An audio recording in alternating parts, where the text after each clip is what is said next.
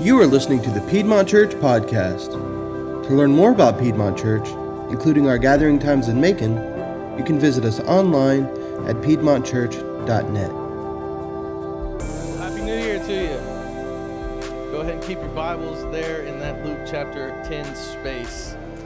So, in the mid 1950s, President JFK and our entire country uh, set apart and set out to enter into the space race.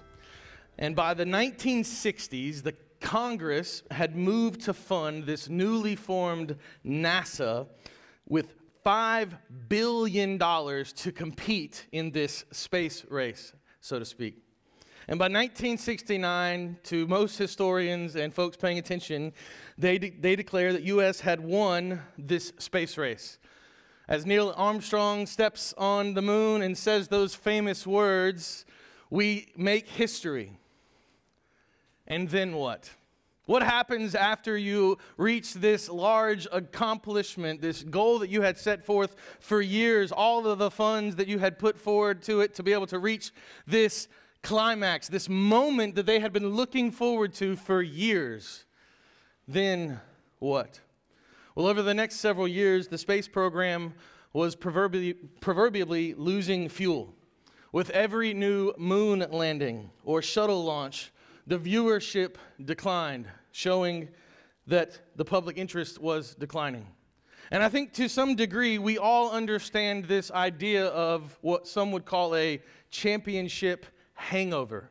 It's that idea in sports where it's very difficult for a team or an individual competing to win what? Back to back national titles, or back to back Wimbledon titles, or back to back Masters titles, or whatever sport it may be. It is very difficult for someone to win whatever championship they desire back to back.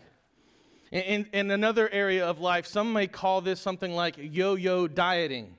I don't know if you've heard of this. It's where you, you fix your mind, your thought, all these things on some form of a goal to either lose weight or gain strength or run that half marathon or that full marathon. And you train and you train and you train. And as soon as you accomplish whatever said goal, all of the training and everything kind of stops. And what happens? That 15 that you hoped to put off, you put off. But then over the next year, if you did nothing different in your life, you gained 20, right? That's how that works sometimes. It's yo yo dieting. And so, wh- where do we find ourselves in this place where you've reached the accomplishment, the goal that you've set forth, you've gotten to this place, and now what? What do you do now? As we launch into the new year, many of us have set goals. Hopefully, some of us, most of us in the room, have set some sort of spiritual goal. And including in this, we're, we're, talking about how do we keep from falling back into maybe bad habits. And so the question that I want to ask today and over the next several weeks is what are we supposed to experience as Christians? Is Christianity all about getting saved? I mean, the championship moment in a, in a, in a Christian's life, in some ways, is perceived as getting saved. I mean, it is salvation. And so, if you were to ask the question a different way, you may ask the question like this So you're a Christian. What's next? And so, what we're going to do is we're going to dive into what I would hope is some, some core theology and doctrine, and we're going to get to some answers around what is the core of what a Christian is supposed to experience in life. What are we supposed to do in the day in and day out? And today, we're going to dive deep into Luke chapter 10. And what we're going to learn and see from the Lord is we're going to, we're going to learn this. And the title of my sermon today is What Comes After, uh, what comes after Salvation? Learning to Follow. Learning to follow. If you're following along with us, we've got these fancy little bulletins this morning. On the back, there's notes. If you'd like to take notes, maybe start your new year off with keeping track with what's going on, I would encourage you to do that. So let's just dive into this text in Luke chapter 10 verse 1, and let's begin to see how Jesus leads his disciples and you and I on how to follow. Chapter 10, verse 1 it says, After this, the Lord appointed 72 others and sent them on ahead of him, two by two, into every town and place where he himself was about to go. Now, what we need to stop there and recognize is those first two words in this text. He says, after this. What Luke, inspired by the Holy Spirit, is doing is he's hopefully intellectually connecting the previous statements, the previous paragraph, the previous moment in time with what is happening here. So when Luke says after this, and maybe this is a little point for you when you're doing your quiet time or that new plan that you're reading, when you see phrases like therefore or after this or some other word or phrase that kind of clues you in to something that is before it, go back and understand what's happening because what was happening is now what the author is trying to clue you in is now still happening. So when Luke says after this, if you were to go back, many of us have titles in our Bible under ch- chapters and some headings, right? The heading previously in the paragraph before this moment says, in most of your Bibles, the cost of following Jesus. And so, what Luke is trying to get you and I to clue in on is what he's about to say still fits in this vein. This kind of thesis moment where he is unpacking what it means to follow Jesus. So, after this is something that should have us lean in and see what Luke is tying to. And what he's tying to is this next portion of scripture that we're reading in chapter 10 ties back into this idea of following Jesus. Let's pick up in verse 2. He says to them, The harvest is plentiful, but the laborers are few. The harvest is plentiful, but the laborers are few. Let's stop there. So, there's a couple things that we're going to learn over these next few verses. The first one is this as a Christian, what he's getting us to lean into is as, a Christian, you should now recognize the brokenness of the world around you. So, learning how to follow, the first thing that he says when he says the harvest is plentiful is he's cluing us in that as a Christian, as a disciple of Christ, you should now recognize the brokenness of the world around you. Think about it like this think about it like a conversation with a child. Maybe you've taught your children or you've heard someone teaching other children, hey, we don't do this or we don't say this because it's not a nice thing. You ever have this moment? So we, we teach our kids, and hopefully most of you teach your kids that, hey, there's some language you just can't, you can't say, you shouldn't say, right? And so when you hear these words, don't repeat them. They're not good words. Don't say them, and then they go say them, and you know we look like intelligent parents. But you know what I'm saying. You teach your kids, hey, don't don't say these words. And then all of a sudden you get in a social setting, and they hear said words. What are some of the first things they do? They either shout it out like, hey, you can't say that, right? And it's usually like your aunt or somebody at Christmas, you know, like they, they've just dropped a word that they maybe shouldn't have at the dinner table, and the kids going, You can't say that, right? Or in a social setting, it, it, it may, it may look like a tug, like, Did they really just say that thing? Over the Christmas break, our, our family hung out with many people from friends to family all over the place, and there was one, this, one specific moment. Michael walks up to me and he kind of like gives me a tug to like lean in, and he goes, Hey, why do they cuss so much? Right? you know, it's one of those moments. Like he he is clued in to these words are bad. He has received some sort of truth and some sort of teaching, and he's now living that out and going, I recognize that that is not something that should be said. In, in this same way, it's the same thing with our faith. When we've repented and believed in Jesus, he has made us a new creation. And so we begin to look at the world a little differently. We're clued in to some things. Now, that doesn't come overnight necessarily. There are some things that are immediate, but there are some things that kind of take the process of sanctification to learn at, to learn and go, wow, this really isn't how life should work. But there are some things that are very clear. And in some ways, what we need to do is we need to be more like children. Maybe not in the way we call it out. You know, if I, if I see one of you sinning or something that doesn't, you know, necessarily agree with my moral or ethical things, I don't think I should walk into a store like, that's wrong! That would probably, you know, not get me any friends. But there is this idea where we see Jesus teaching, his disciples that the harvest is plentiful. There's at least a first step of recognition that there is a harvest. And that means that there is brokenness, and that means that there is sin, and there is need for something. So we have to recognize the harvest. The second part of this is he gives us a little bit of application in the part of verse 2. It says, Therefore, pray earnestly to the Lord of the harvest to send out laborers into his harvest. So, when we recognize that there is a harvest, the first thing that he's calling us to do is recognize the brokenness of the world. But the second part of this is as we recognize brokenness, we are called to action. Now, I want to make sure this action is very clear because action can look a lot of ways. But the first thing that Jesus tells us to do here is he tells his disciples to pray. Prayer focuses our heart and connects our mind to the Lord's. See, some of us have this knee jerk reaction when we see something broken, when we see something wrong, we just want to step into action and do something. But what Jesus tells us first to do is to take action by seeking Him, by praying to Him. Because when we recognize brokenness, our flesh would have us do a couple of things.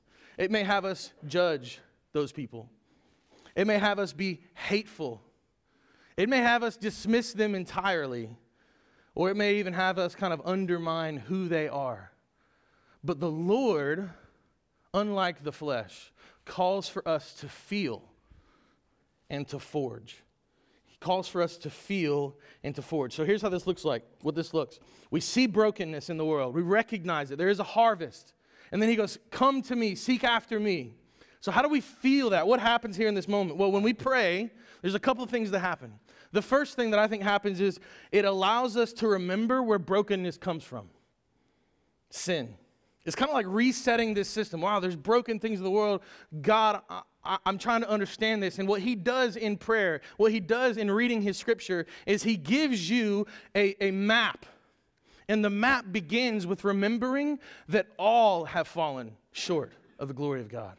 And once you get from this place of all, you go to you. You need to remember your brokenness. See, sometimes we skip that step, right? As Christians, we, we forget that we're broken. I'm better than them because I'm saved and they're not. Or I'm better than them because I'm a cleaner version. I'm a better Christian than them. And what God calls us to do continually is what? Remember brokenness. Remember our brokenness. And then he doesn't leave us there long. What does he do? He calls us to then remember the path that he has paved for wholeness in the gospel. To remember that we've received that wholeness and to be glad. And then the last thing in the gospel, what he calls us to do, is to remember that those who are broken need to hear about the path to wholeness. This is how we feel, right? When we recognize brokenness in the world, and he calls us to action. The first action is prayer. And when we pray, this in many ways is how our hearts should be leaning into the Lord. Remembering the brokenness of the world, remembering our brokenness, remembering that He paved a way, and remembering that He has then called us into that path. But it didn't stop there. So you're a Christian, what's next? The path then calls you and I to get others to hear it. So that's how we feel. And, and there's something kind of a tangent to this that I want to make sure I point out. When he calls you to pray, that first action step of prayer, do you know what he's really doing? He's really calling you and asking you to trust him. Like in our prayers, he's asking you to trust him. Think about how you do things. This, I'll tell you how I do things. Sometimes when I hear about a problem, this happens with my bride all the time. She hates it. She'll be coming to me after work. She'll have an issue at work. Now, there should be a sign for us men. The, the sign should either flicker on, I need your help, or the sign should never come on. And that way I know she's just venting or she's not, right? Men, can I get an amen? Right? She comes to me and she's telling me something about work. And I'm not even listening to the end before I'm trying to solve this problem, right? I ain't going to the Lord, I got this, right? You know what I mean? And then she gets to the end, and I sometimes I've caught myself and I'm like leaning on the edge of my chair. I'm like, all right, is she done? Because if I interrupt my wife, I'm dead, right? so I'm trying to remember all the things that she said, and now I'm trying to discern does she want my help or was I just supposed to listen? Right? What God wants us to do in all types of moments is He wants us to come to Him, to trust Him before we take steps of action. Come to Him. And by coming to Him in prayer, you know what we've done? We've said, I don't have the answers. You do. I don't know it all. You do. Notice what he said in that passage. He says, Pray to the Lord to send out laborers. So we recognize brokenness. And some of us think immediately right there what he's saying is, You need to go now. But what does he say? Pray for the Lord to send out laborers. He doesn't necessarily say right then, Hey, you see brokenness, you're the one who need to go fix it. Because you can't fix things, He fixes things. So we go to Him. He's calling us to remember that a victory over sin, a victory over death, and a victory over brokenness can only be found in Him. News for you that victory over sin and death is not won by my preaching. I know a lot of y'all knew that. But it's also not won by your good works. It's not, it's not won by your proclamation. It's not good. It's not won by how much planning you did and the execution of something, or you know how it's won? You know how somebody goes from death to life? Through the power of the Holy Spirit and realization of their sin and their need for Jesus, and they said, Yes. You can't control that. So go to the one who can. You can't control how much money you make tomorrow. I know you think you can, but you can't. You can't control what happens when you get in your car and you leave this place and go to lunch, go home, go to that thing, go to that thing. You can't. You can't control your child's future. You can't control that broken relationship. And you can try to mend it and do all the right things. You cannot control it. But you know who can? Jesus. So go to the one who can fix it and humble yourselves because he's never going to let you down. Now, he may change your heart, right? You may go to him going, I need this thing. And I'm singing, It's never going to let me down. You're never going to let me down, the Lord. And he's going, I ain't never going to let you down. That's why I'm not giving you that thing. Because if I give you that thing, your life will be in shambles. So, by recognizing in this harvest, this idea of going to Him, the first thing He wants us to do is feel. The next thing He wants us to do, He calls us to do what? To forge. It says in the language used, He's calling for us to do our part. And here's where everyone's been waiting for me to go. Right? When you go to this harvest is plentiful, but the laborers are few. Therefore, pray to send the laborers. All of us here, He's called you, and He has. But there's steps before that, right? Verse 3, he says, Go your way. This is a, a similar statement to one that Jesus made to his disciples in this great commission that we've read over and over again. This idea where he's calling his disciples to make disciples, meaning to, to teach people to follow Jesus in the everyday stuff of life. And in some ways, I think we hear that in church and we either become really, really numb to it or we think it's way too radical for us. But if we look closely at the whole of Scripture and what God has outlined for us, is He's outlined for each and every one of you, myself included, a very personal discipleship and evangelism plan. And we have somehow missed it. And I think I and other pastors have been guilty of leading congregations to miss it. In some ways, when we kind of proclaim this mandate of what likely feels like every Christian must do it this way, like you must become a street preacher, or you must become a preacher in your workplace, you must become someone at the ball field who's always handing out a card or you must become these other things that look like these in these cute little boxes. And if you're not those things, Christian, do you actually even love Jesus? Maybe I've got it all wrong, but I feel like sometimes this platform and this person, this pastor, sometimes has said things that might be misconstrued that way. And I want to be very clear. Each of us has a very specific gifting and calling. That doesn't mean that you're called to be a street preacher. For some of you, it might be.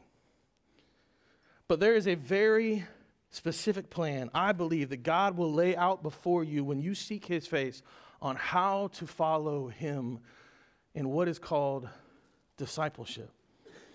So I want to give you a few examples of what making disciples, meaning becoming one of those laborers, can look like in this great harvest. Let's start. I think everyone's beginning is pretty similar. After we've recognized the brokenness in the world, we, we begin to have this earnest heart to see people radically changed and saved by the person and the work of Jesus. And after we've gone there, the next step, again, similar, we're then called to take action through what? Y'all can talk back. I don't, I don't know if, you know, prayer. Thank you. Appreciate that. Just making sure y'all, you know, listening this morning. Here we go.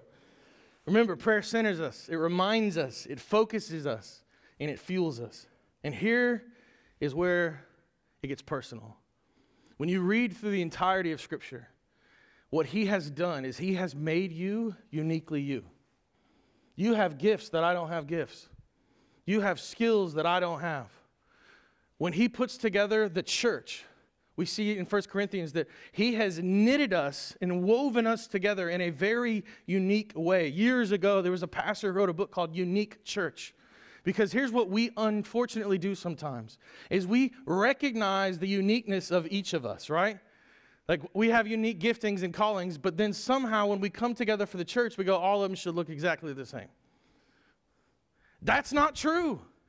Because none of you have like duplicates running around this world. Are there other people in the world that have similar giftings to you? Yes. Are there other people that are you? No. You are you, which means Piedmont is uniquely Piedmont. And if Piedmont is uniquely Piedmont and you are uniquely you, then you have a unique path to lead people to Jesus. L- let me give you a couple examples. Some of you have this gift that we call evangelism. You're the person that when you get on an airplane, you're by yourself, you're on a six hour flight, and you look forward to it, right? Do you know why you look forward to it? Because you can't wait to talk to somebody else. Some of you are that person. Others of you in this room are trying to avoid that person at all costs, right? There are some of you, I have one in mind. I am looking at him. He can talk to anybody, he is uniquely gifted. You may be uniquely gifted at just making a conversation with someone. And you know what? It's not just making conversation. Somehow in that conversation, that person you're speaking to always feels validated, important, heard. These things kind of point to an idea that you may have a spiritual gifting of evangelism because you can help that person feel seen, feel known.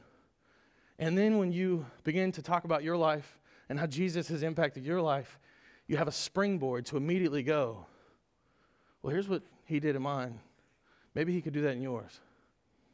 Some of you have this gift of hospitality right? You love hosting. You're really good at getting people in your house. It doesn't have to be a lot of people. It could be two, it could be 50. But some of you have this gift of just hospitality. You're always worried do they have enough or, or do they have everything they need? You're just really good at it. You know what God's given you in that opportunity and, that gifting is an opportunity to lead people to Jesus through hospitality. Like, use that gifting that He's given you and be intentional with people and start having them in your house. In some ways, MCs are built around that idea, right? The reason why we have things like Neighborhood of the Nations and we talk about people having dinner together or going to these places and going to restaurants and having trivia nights or whatever is because some of you have the gift of hospitality. And when you're hanging out with that person at work who's not a believer at all, you're not really gifted in your mind to shift work into the conversation about Jesus, but you're love, you, you would love the opportunity to have them at your house. You'd love the opportunity to watch a football game with them. And over the course of those moments, if you're intentional and you're bold and you lean on the Holy Spirit for boldness and the right words, God will lead you to a place of talking about Jesus. Some of you have the gift of helps, right? When you see something broken, you see hurting people, you see people who are struggling, you're the person who may or may not skip that first step of prayer and just go, let me fix this. Let me help this because I can do this. I know what to do. And you, I mean, you'll start a whole like, you know, meal train for somebody who stubbed their toe. Like you just have that gift. And it's a great thing to have. You can use that gift for somebody who doesn't have a community, somebody who doesn't have a church, and get a group of people from your church or from your office place, set up some food for somebody in, in, in need. See somebody whose roof is falling in and try to figure out how to help them paint a building, whatever. Like you've got these things, and they these gifts are springboards to conversations about the one who gave you the gift. How are we using our gifts to lead people to Jesus? There's a lot of unique ways to do it, but there's also some really generic ways that we could all take. On some Sundays, we'll, we'll walk in, and on your chair, there'll be a little invite card, right? Every single one of us eats out at some point in a month. Right? I'm not going to tell you. I know some of y'all are like, I don't ever eat out. And you eat out once a month somewhere, right? Even if it's a Chick fil A drive through, they need Jesus just as much as Taco Bell does, all right? you take that invite card, and when you pay your bill, you could leave it. Simple. It's non confrontational. When, when you're at the office place, could invite somebody with that card. I use it as a business card because I don't have a business card. So that is my business card, right? Side note, I, had a, I don't have a business card because I've always heard as soon as you get one, you lose your job. So uh, I've just never got one at any job I've ever had. So uh, we could all give somebody an invite card. We could all share a song that's inspired us, right? It doesn't even have to be a Christian song. Like you could hear a song that's really moved your heart you can share it with a friend through a text message, through an email, just at their office, and tell them why it moved your heart. And it begins a conversation that you are intentionally trying to take to a path of talking about Jesus. You can share a clip from a sermon. Doesn't have to be mine, by the way. I'm not the best preacher. There's a lot of people who are better than me. It could be a Bible verse it could be from your devotional. You could easily share something with someone and go, hey man, this really moved my heart. I, I was challenging with dealing with people, and I saw this really good proverb. Right? Now, when you just say proverb, that could be Chinese, that could be all sorts of things. But it could actually be from the book of. There we go. Hey, good. That's good. There are lots of ways that we can start taking intentional steps to following Jesus and really being the disciple that he's called us to do. So, the question that I have for you is where is your next step in becoming a laborer? Maybe you're not recognizing the brokenness around you. So, maybe your first step is that. God, help me recognize it. Maybe it's, I'm not praying enough. Maybe that's the next step for you. Maybe it's taking the step of actually trying to be the laborer. And when's the last time you shared the gospel with anybody? Let's back up. When's the last time you tried to set up a moment to share the gospel with anyone? Like, this is what we've been called to do, and I'm not trying to guilt you into it. What I'm trying to show you is when we ask the question, So you're a Christian, what's next? What we see from Jesus time and time again is that a follower creates more followers. And so, as a Christian, what's next is we're looking to love people over and over and over again. But that's just three verses, and I don't have 35 more minutes. So let's unpack to see what he does the rest. Jesus has called us to recognize the broken, to pray, and then go and follow him in making disciples. And what he does in the next six or seven verses, verses three through nine, is he then gives us a picture that recalls our memory of that moment when Luke says, after this, it's this idea of carrying the cross. Verse 3 says, Go your way. That's the imperative. That's the hey, as, as you're going, make disciples, become that person, be the laborer. Behold, I am sending you out as lambs in the midst of wolves, carrying no money bag, no knapsack, no sandals, and greet no one on the road. Whatever house you enter, first say, Peace be to this house. And if a son of peace is there, your peace will rest upon him. But if not, it will return to you and remain in the same house, eating and drinking what they provide, for the laborer deserves his wages. Do not go from house to house. Whenever you enter a town and they receive you, eat what is set before you. Heal the sick in it and say to them, The kingdom of God has come near to you. Now, look, you could read this passage as Jesus sending us out for the slaughter. Like, I don't know about you, but if I'm choosing a wolf or a lamb in a fight, I'm never choosing the lamb, right? We could very much see that in this explanation uh, to what Jesus is giving us, but I think there's something deeper here. And what he's calling us to do is we need to remember what happens when we recognize the harvest. When we recognize the harvest, the first thing Jesus tells you to do is what? Is to pray. And what did we say prayer does? It calls us to rely on Him. Because we would never pick a lamb in a fight with a wolf, but I would also never pick David over Goliath. I would never pick this group of Israelites to flee from their captors across water that somehow then isn't there, right? I would never pick some of these things, but somehow, time and time again, God makes it possible. And what He's doing for us in this passage is He's outlining our need for Him to provide. Let me unpack it like this If God provided for every little thing in your life. Eventually, he would neg- we, excuse me, would neglect the giver because of the gifts. Like if you had everything that your little heart desired at all moments in time, eventually you would neglect the giver because of the gifts. And it is only in our time of need, oftentimes, when we run to the Father. And what Jesus is instilling in these disciples is what he's teaching them and what he's teaching you and me today is that we need to build the need for him in our life. Let me give you a practical example. People inside the church and outside the church talk about tithing like it's cussing, right? Or they just or like it's politics. Don't talk about it, right? Do you know what true tithing does though?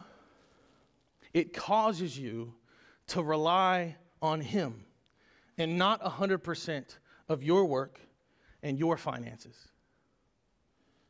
He's calling you and He's calling me to give up 10% of our work and our finances in honor of Him and in the effort to help us see our need for Him and not our need for money and for control. Because isn't that what money is in so many ways? The more you have, the more you can control what you want. And so we look at tithing like it's this cuss word or this thing we don't like because why? Jesus is calling you to give up control. It's not that you know you've got some other attachment to money.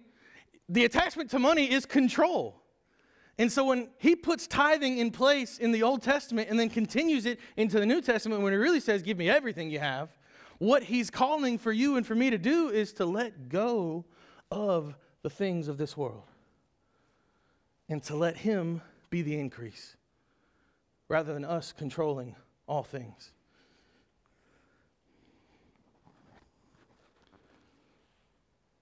And these next six verses, verses 10 through 16, are a warning to us if we don't trust him. Let's read it together. Verse 10. Whenever you enter a town and they do not receive you, go into its streets and say, Even the dust of your town that clings to our feet, we wipe off against you. Nevertheless, know this that the kingdom of God has come near. I tell you, it will be more bearable on that day for Sodom. Remember Sodom? Than for that town. Woe to you, Chorazin! Woe to you, Bethsaida! For if the mighty works done in you had been done in Tyre and Sidon, they would have repented long ago. These are people that have not received the teaching. They've heard it, but they're not receiving it. Sit, sitting in sackcloth and ashes, but it will be more bearable in the judgment for Tyre and Sidon than for you. And you, Capernaum, will you be exalted to heaven? You shall be brought down to Hades. He says, The one who hears you hears me. And the one who rejects you, disciples, rejects me. And the one who rejects me rejects him who sent me. So you're a Christian. What comes after salvation? That was loud. The answer is as simple and as complex as it sounds it's discipleship. That's why we have missional communities, so that each of us can start building in the rhythms of discipleship in our life, the rhythms that promote awareness of broken people, that promote prayer, promote prayer, prayer for the lost in our neighborhood and to the nations, and the rhythms of doing our part and then taking the gospel, the good news to those who haven't received it. And get this, and to those who have. Because discipleship isn't just for salvation. Hear that. Like an MC isn't just so we can train you on how to go be evangelists. You need to be an MC because you need somebody else helping you walk the Christian walk. Like I need someone loving on me and calling me out and walking with me. And when I have troubles and I have struggles, I can go to them and go, hey, I don't know what I'm doing over here. What do you, what do you think? How can you help me with this? We need each other, not just for salvation, we need each other for the daily walk and the daily rhythm. And when we're in community together, we remind ourselves of the gospel. And that's something that we need every single day because it's the reminder of our reliance on Jesus. So, week one's bottom line is this What comes after salvation? You start learning how to follow. That's what comes. So, wherever you are in that process, maybe you've been saved for 40 years, maybe you're not saved and you've never given your life to Jesus, I would call you today and I'd encourage you today to recognize the brokenness and sin in your life and to give your life to Jesus. And tomorrow, you can start learning how to follow. Every single one of us has a step to take, no matter where you are on the path with Jesus. Not on the path, on the path, early, deeper in life. You have a step. How will you take it? Let's pray. Lord, I, uh, I call for boldness through the power of your Spirit. I call for strength. Lord, each and every one of us are beginning a new year together. And there's a lot of ambition and hopes and dreams and things that we're doing to try to make this new year better than the previous. God, first and foremost, center our heart around you. Because just like we sang earlier, it is all about you. So help us to see your goodness. Help us to experience your goodness. And then Start training us in the ways of following after you. Turn us into the laborers, the sent ones that you've called us to be. Help us to have community with each other where we carry each other's burdens, we love on each other in a unique way that causes the community around us, the people around us in our life to go, man, that church, those Christians, those individuals over there, they love more deeply than anybody else I've ever seen. Why? God, help us to use the gifts that you've given us to lead others, to love you, love people, and invest in your kingdom. It's all these things I pray in the precious and holy name of Jesus Christ. God's people said,